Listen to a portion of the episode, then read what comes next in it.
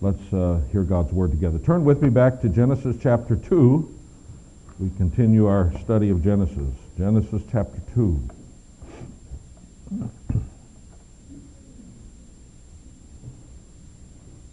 I'm beginning to get to the stage in my life where adver- advertisers are beginning to target me with visions of the perfect retirement community. Some of you who are a little older than me know how this goes. It just seems like there's a flood of these things that come in one form or another. Places where the grass is always green and the sun always shines and there's always another perfect round of golf. What a vain utopian dream they are selling. Where even people who live all their lives planning for the perfect retirement get there only to find out that they get heart disease or diabetes, and before they know it, one of them's gone, and they're living there in the dream world that's crushed. Ah, but dreams of utopia are everywhere in our lives. They crop up uh, everywhere we look. It's the vision of America that springs eternal in the hearts of politicians. We're hearing it these days already. If only there were just more tax dollars and more power and more control to bring it about. It's the opportunity envisioned by the industrialists, if only that labor was cheaper and there were less government regulations. Oh, we could have utopia. It's the world imagined by the environmentalists, if only man, with all of his messiness, would leave Mother Earth alone. Utopia. Make no mistake, we have paradise engraved deeply in our hearts. We just differ on what it would take to make it a reality. Well, I bring all that up because I think our text this morning addresses the root of this longing in us. Explains why this desire for some utopian dream is in our hearts and how it might ever be satisfied. Let me read the account of the seventh day. Genesis chapter 2, verse 1. Thus the heavens and earth were completed in all their vast array. By the seventh day, God had finished the work he had been doing. So on the seventh day he rested from all his work. And God blessed the seventh day and made it holy, because on it he rested from all the work of creating that he had done.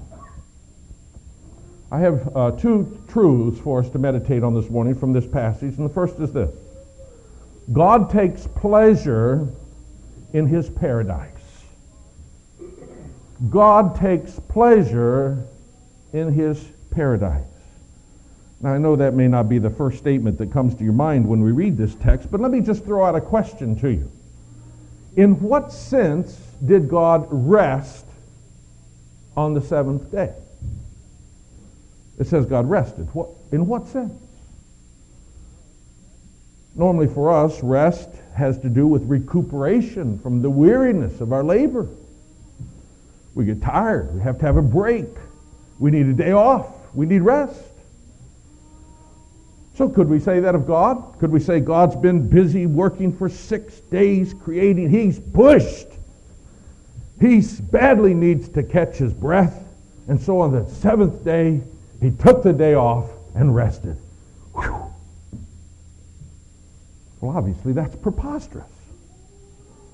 God doesn't get tired. He's omnipotent. God doesn't need a break. He is eternally self-existent. So what does it mean? God rested. It must mean something. God rested. Well, actually, we get some clue in that there are two different words for rest and the word used here actually means to cease. On the seventh day, God ceased from his work. Okay, that makes sense. But is that all this means? In the seventh, is the seventh day only about what did not happen? Is God saying that on the seventh day, God didn't do anything? And so he blessed and hallowed his doing nothing.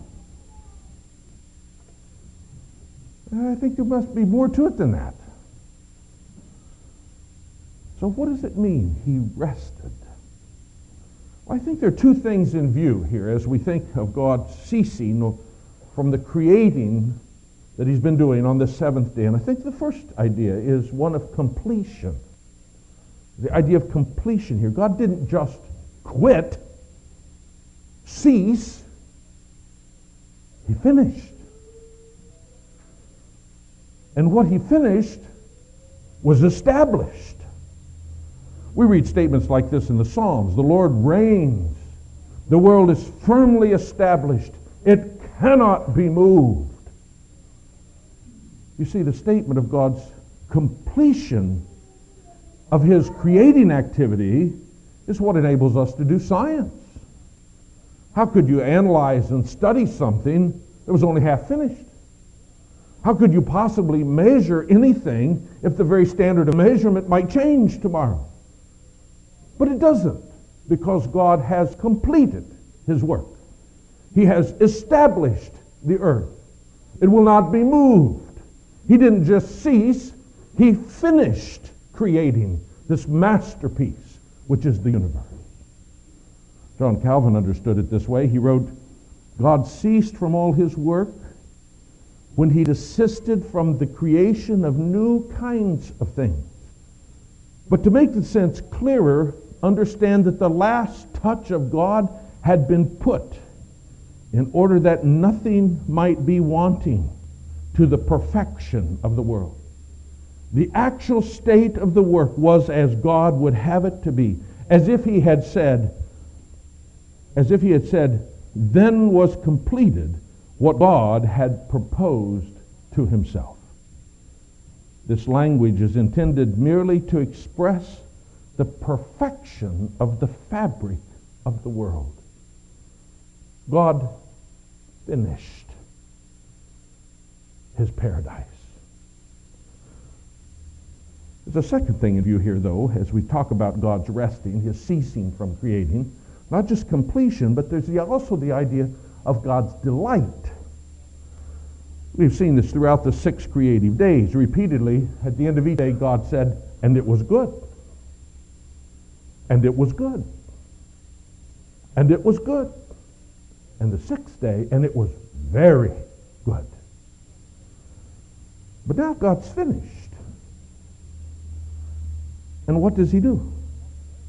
Well, he doesn't just walk away and leave it to run on its own power.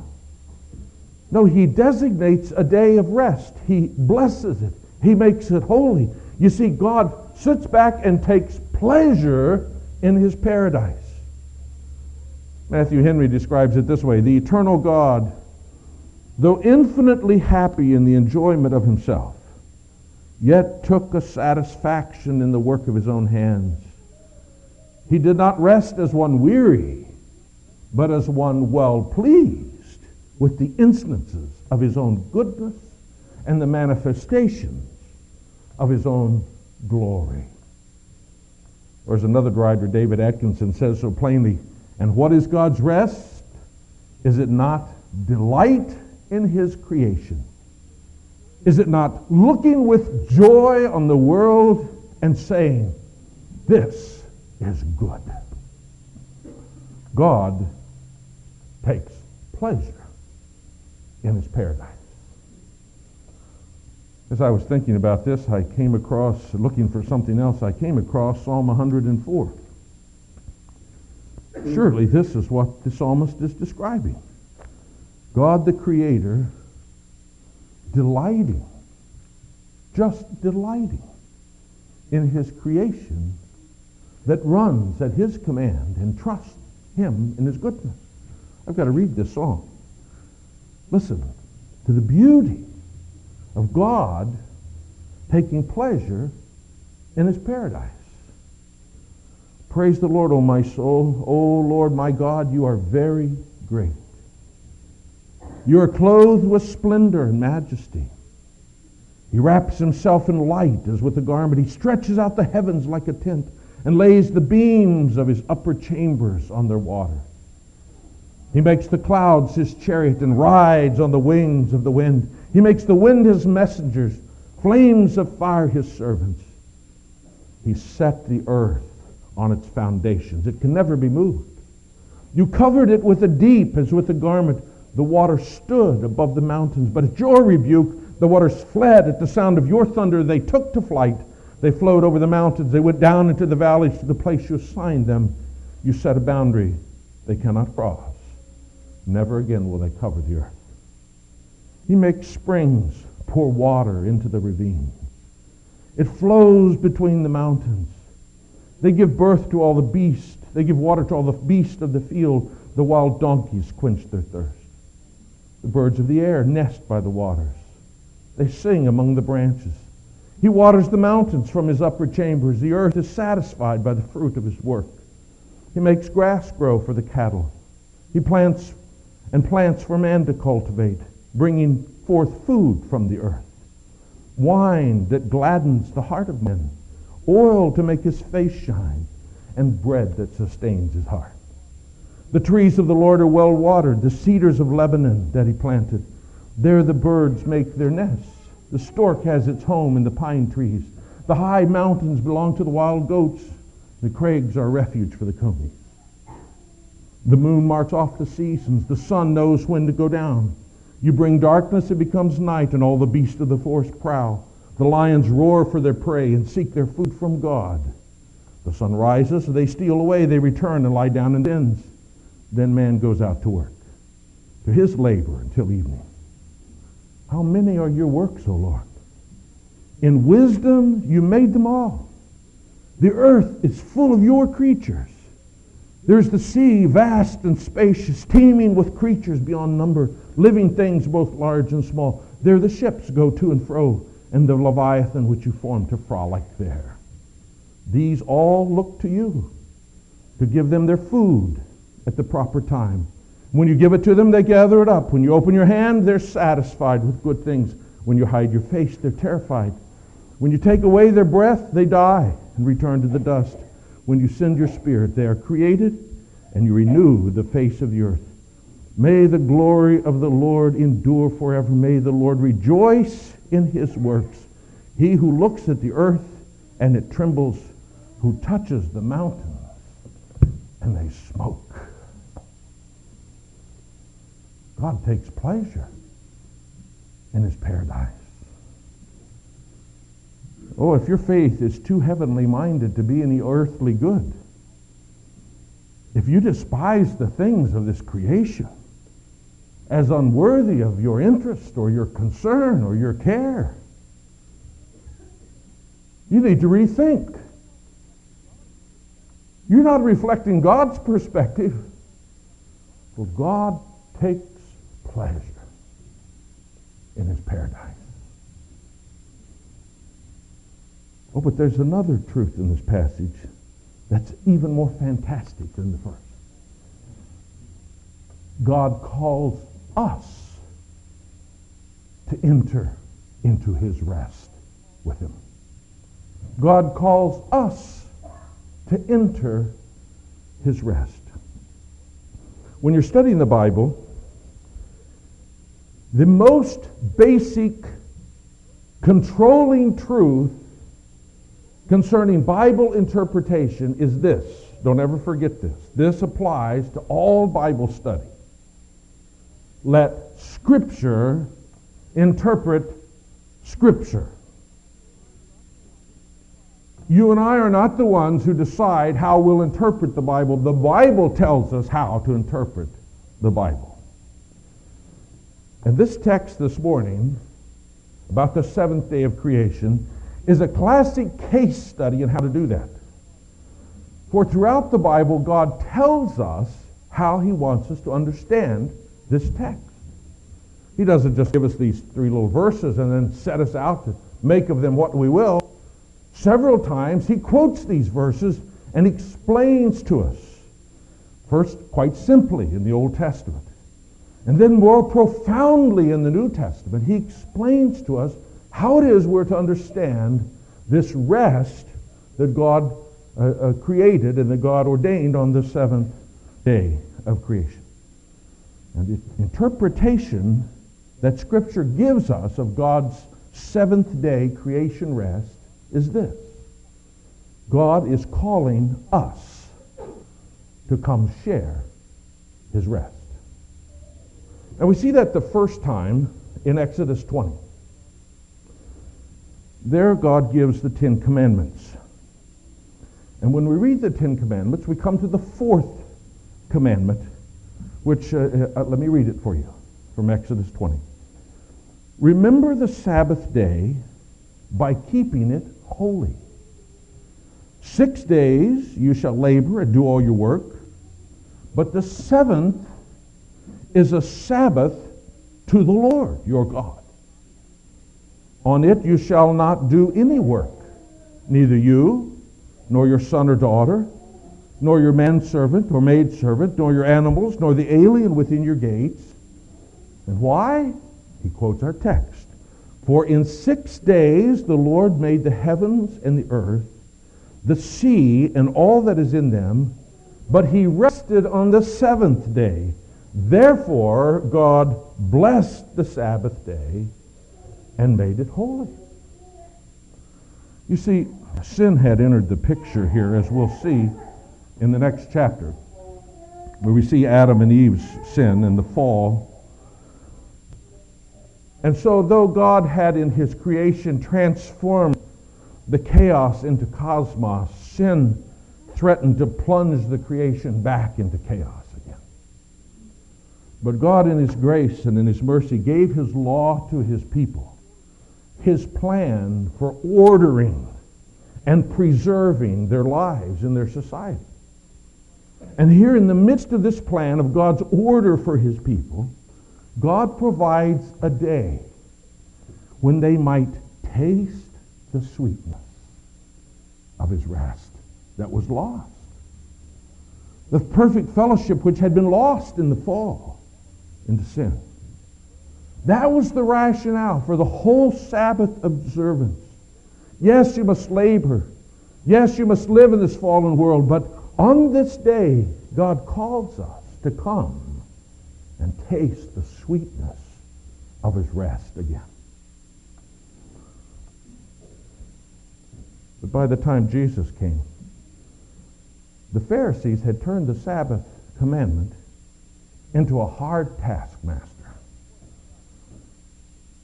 It wasn't about coming and then tasting the sweetness of anything. Why, they were offended when Jesus walked through the grain field with his disciples and picked enough to eat. They hated Jesus for healing a sick man, raising a lame man on the Sabbath. They insisted on total inactivity. In John 5, Jesus rebukes them.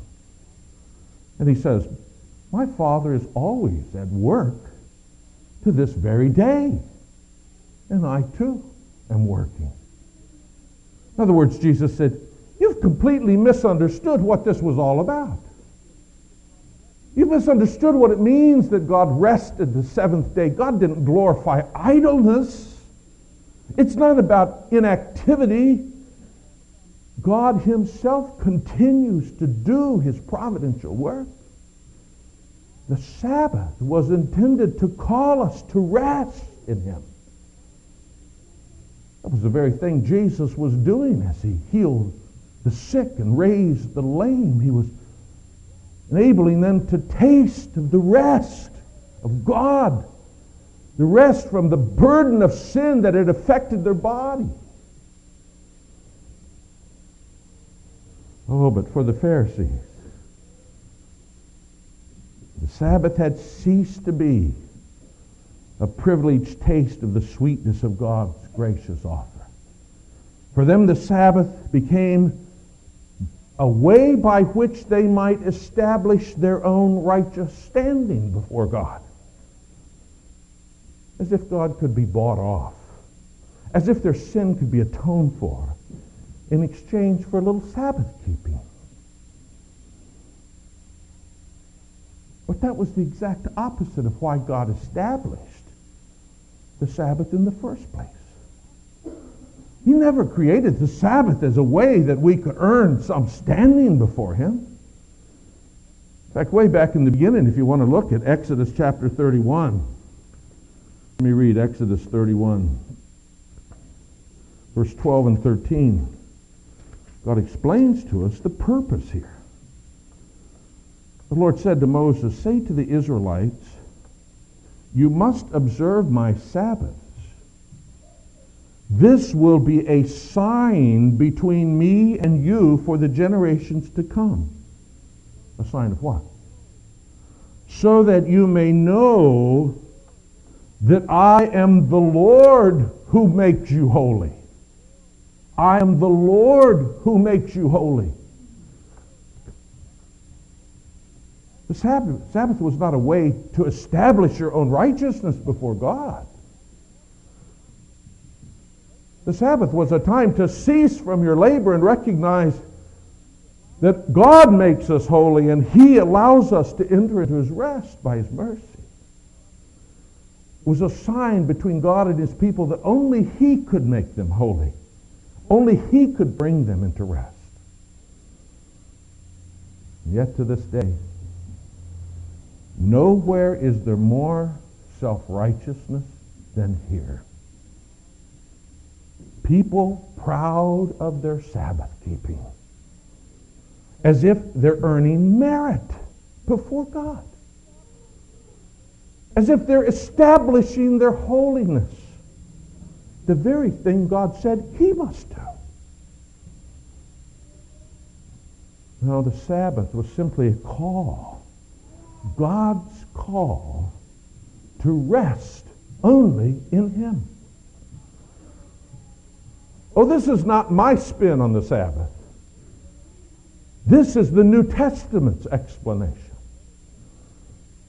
For there's yet another passage where our text is explained for us in quite some fullness. And we must read it. Turn with me, if you will, to Hebrews chapter 3. Hebrews chapter 3.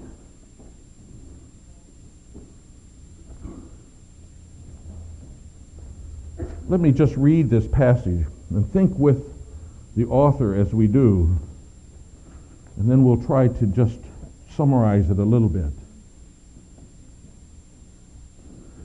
Hebrews chapter 3 beginning with verse 7, he's about to quote Psalm 95.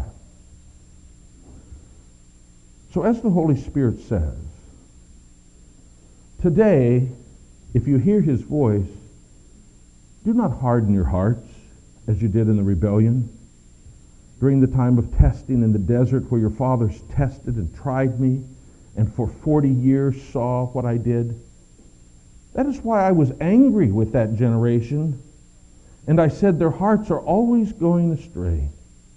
They have not known my ways.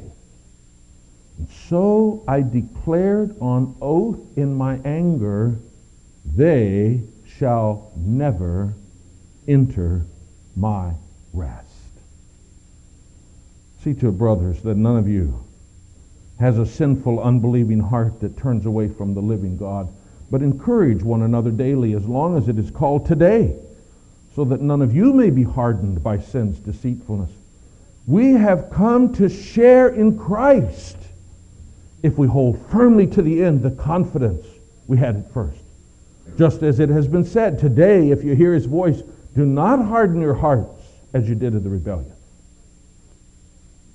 Who were they who heard and rebelled? Were, were they not all those Moses led out of Egypt? And with whom was he angry for those 40 years? Was it not with those who sinned whose bodies fell in the desert.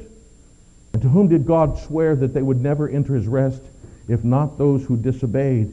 So we see that they were not able to enter because of their unbelief. Therefore, since the promise of entering his rest still stands, let us be careful that none of you be found to have fallen short of it. For we also have had the gospel preached to us, just as they did. But the message they heard was of no value to them because those who heard it not combine it with faith. Now we who have believed enter that rest, just as God said. So I declared on my in my anger, they shall never enter my rest. And yet his work has been finished from the creation of the world. For somewhere, Genesis 2, he has spoken about the seventh day in these words. And on the seventh day, God rested from all his work.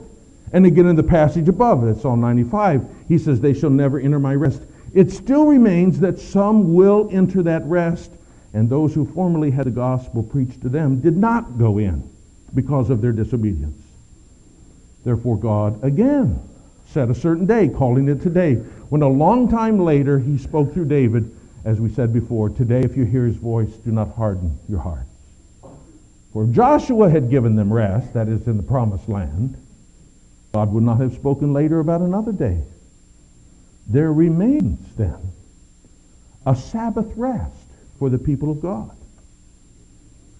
For anyone who enters God's rest also rests from his own work, just as God did from his. Let us therefore make every effort to enter that rest, so that no one will fall by following their example of disobedience. We'll stop there. Now, this is a long passage, and this is a whole study in itself, but could you pick up the point of it as we went? Let me, let me just reiterate what we read. The writer is calling these believers to courage and hope and faithfulness in Jesus. And in doing so, he quotes Psalm 95. He says, Don't be hard hearted like Israel was back in the desert. God tested them and they refused to trust him. They refused to obey him and walk in his ways, and God declared, They will never enter my rest. And so the writer then picks up this idea of rest. He says this promise still stands. He makes reference to our text back in Genesis 2. This is the promise of Genesis 2. The seventh day God rested. But then God's people didn't enter that rest. Oh, they had the good news proclaimed to them. Not only in the Sabbath, which was a sign of that rest, but in the promised land, which was a sign of that rest. But they refused to trust and obey God. Let there be no doubt, he says. Joshua didn't lead them into the rest, or else David wouldn't have been still speaking about it and calling people to it in Psalm 95. And so Hebrews gets to the real point of all of this. The rest which God promised back in Genesis, back in the Sabbath regulations, back in the promised land, back in Psalm 95 that David talks about entering rest. The rest which God had in mind is the rest that Jesus brings through the gospel. For here in the gospel, we cease from our own efforts and trust God to make us holy, just like he said back in Exodus 31. Here we're called to abandon ourselves and to believe, to trust, to rest, to obey Jesus to do the very things Israel refused to do in the desert. And he says, Hebrews says, and what will you do? Are you going to refuse just like them? Now they were celebrating the Sabbath week after week, but they never entered God's rest because they wouldn't trust him. He says, Jesus has come and he's brought the rest.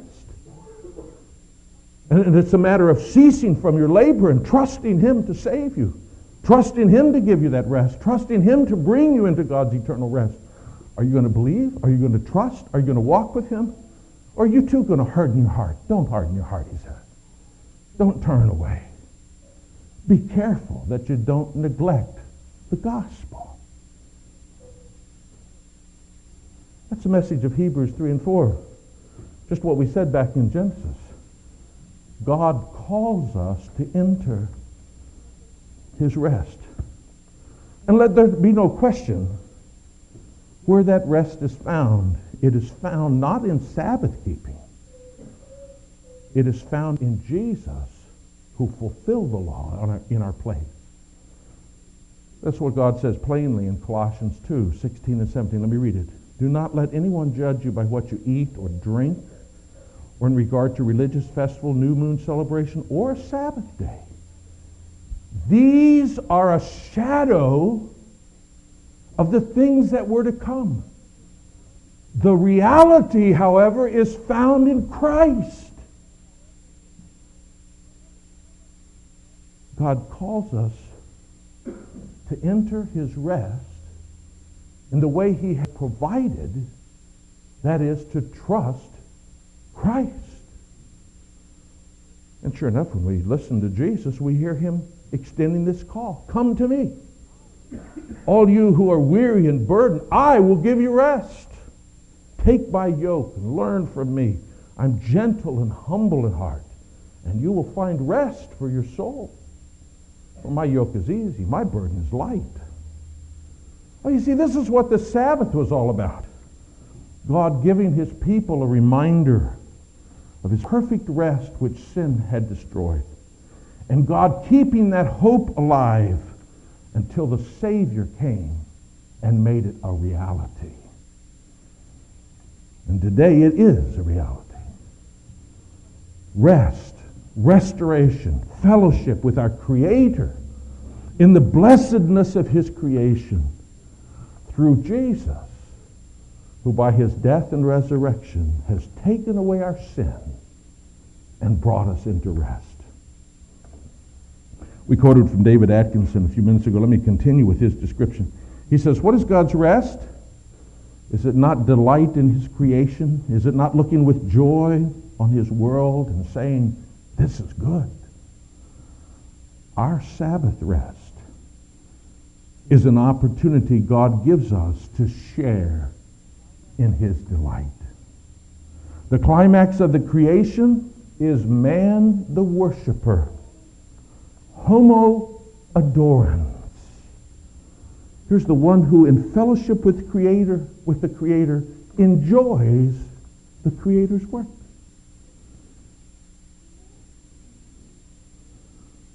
What is our creation for? That we may be creatures of the seventh day. That we may share God's work, bringing order to the universe that we may grow in personal communion with him and so reflect his image, that we may share in the delight of God's rest. That's why we gather here today, this first day of the week, to celebrate the Savior who has made this a reality for us by his death and resurrection, has brought us into God's rest. We're not here to keep some legalistic Sabbath requirement. That was yesterday. Today's meaning is filled with Jesus. For in him we have already entered eternal rest. Well, does that mean we don't have to spend so much time and devote so much energy to things like worship and fellowship and instruction? That we don't have to give a whole day every week to that? Oh, no, on the contrary. In Christ, every day belongs to Him. All of every day is to be lived for His glory. The Heidelberg Catechism reminds us we not only all agree to meet one day for worship and instruction, but I quote, Every day of my life I rest from my evil ways. I let the Lord work in me through His Spirit, and so begin already in this life the eternal Sabbath. God calls us to live in his rest, which he's provided in Jesus. Dr. James Boice, in discussing this celebration of God's rest, which we have in Jesus, says that this is primarily a day of joy. That's what this is to be. His comments are instructive. He says, Let us then be done with the long faces and the solemn demeanors that so often characterize the people of God on the Lord's day. And let us be done with the type of worshiper who comes to church only to go home. If you do not enjoy the worship of God and the fellowship of God's people, if you do not enjoy the preaching of the word and the response of the congregation in word and song, stay home, he says. In the early days of the church, the apostles did not have to go around ringing doorbells to get people to come out to the service. They did not have to maintain every member visitation plans to renew flagging interest. In fact, the opposite was true. We read in the second chapter of Acts that the Christians devoted themselves to the apostles' teaching, to the fellowship, to the breaking of bread, and to prayers every day. They continued to meet together in the temple courts. They broke bread in their homes. They ate together with glad and sincere heart, praising God and enjoying the favor of all people. And the Lord added to their number daily those who were being saved. These were happy Christians. And well they might be. And well might we be.